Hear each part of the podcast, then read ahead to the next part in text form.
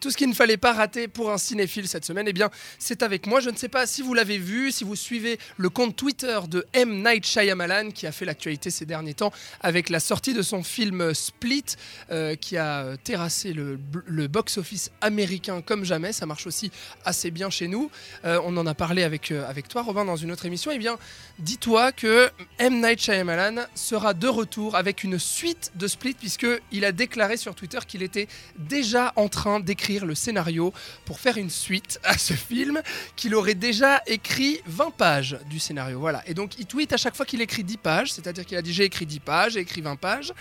Et puis, euh, pour les auditeurs qui n'auraient pas vu Split, eh bien, euh, baissez le son tout de suite. Je vais un petit spoil quand même euh, sur, euh, sur ce film. À part- non, mais à part ça, on, on laisse même pas le temps au film de Non. finir Ah non, sa, Non, il est- son utilisation en salle que Non. déjà on pense à la suite. exactement, c'est ça. Et puis, pour ceux que ça intéresse, qui auraient vu Split, eh bien, vous n'êtes pas sans savoir que Split est en fait une suite, si on veut, à Incassable de M. Night Shyamalan sorti en 2000, eh bien le troisième volet sera un troisième volet d'une trilogie. Voilà, la suite de Split fera une, une trilogie et devrait réunir normalement Bruce Willis et James McAvoy dans le même film. Voilà.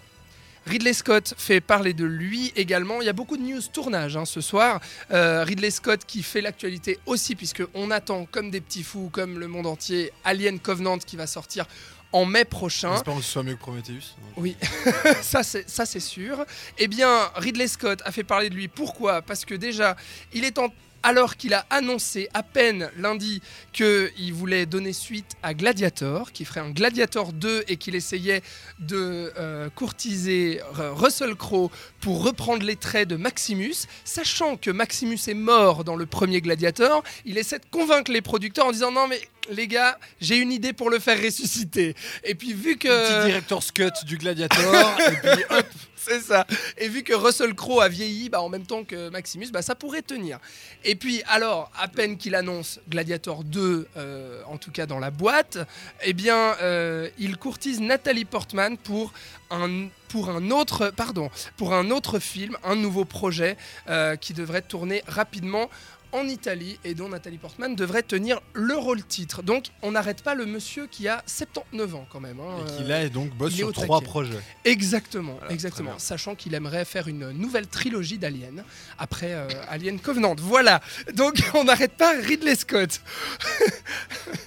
On n'arrête pas non plus euh, Damien Chazelle, puisque suite à son succès avec La La Land, eh ben, il y a un vieux film qui ressort des tiroirs. C'est euh, The Claim, qui est un thriller racontant l'histoire d'un père célibataire au passé trouble qui découvre où se trouve sa fille kidnappée, que Damien Chazelle voulait mettre en scène, qu'il avait proposé, et le film avait été blacklisté en fait par les producteurs, comme ça arrive souvent euh, pour beaucoup de films, comme The Social Network par exemple, qui était resté longtemps dans un tiroir avant que des producteurs se décident à dire ce scénario on va le prendre et puis on va le faire réaliser par tel metteur en scène.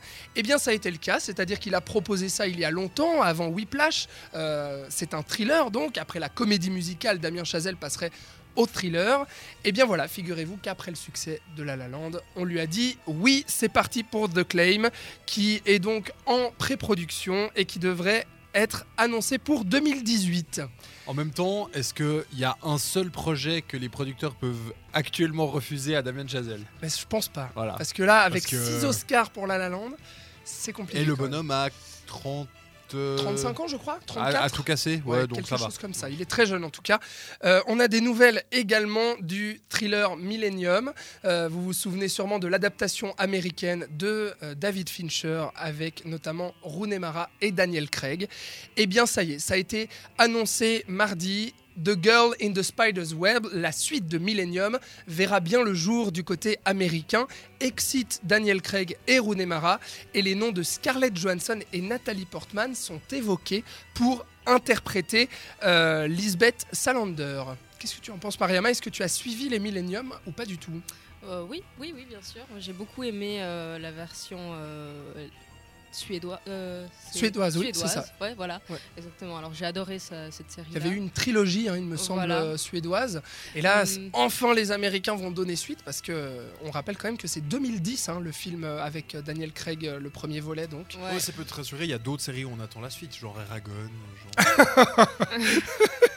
Et euh, pour la petite histoire, le film donc The Girl in the Spider's Web sera réalisé par Fede Alvarez. Fede Alvarez qui a fait parler de lui avec le film d'horreur qui a beaucoup marché en 2016, Don't Breathe, et puis qui a réalisé également le remake de Evil Dead. Voilà, Fede Alvarez qui réalisera donc The Girl in the Spider's Web. C'est tout pour les news. Dans un instant, Mariama et Robin se joindront à moi pour parler de Moonlight. C'est notre film de la semaine dans 7e art.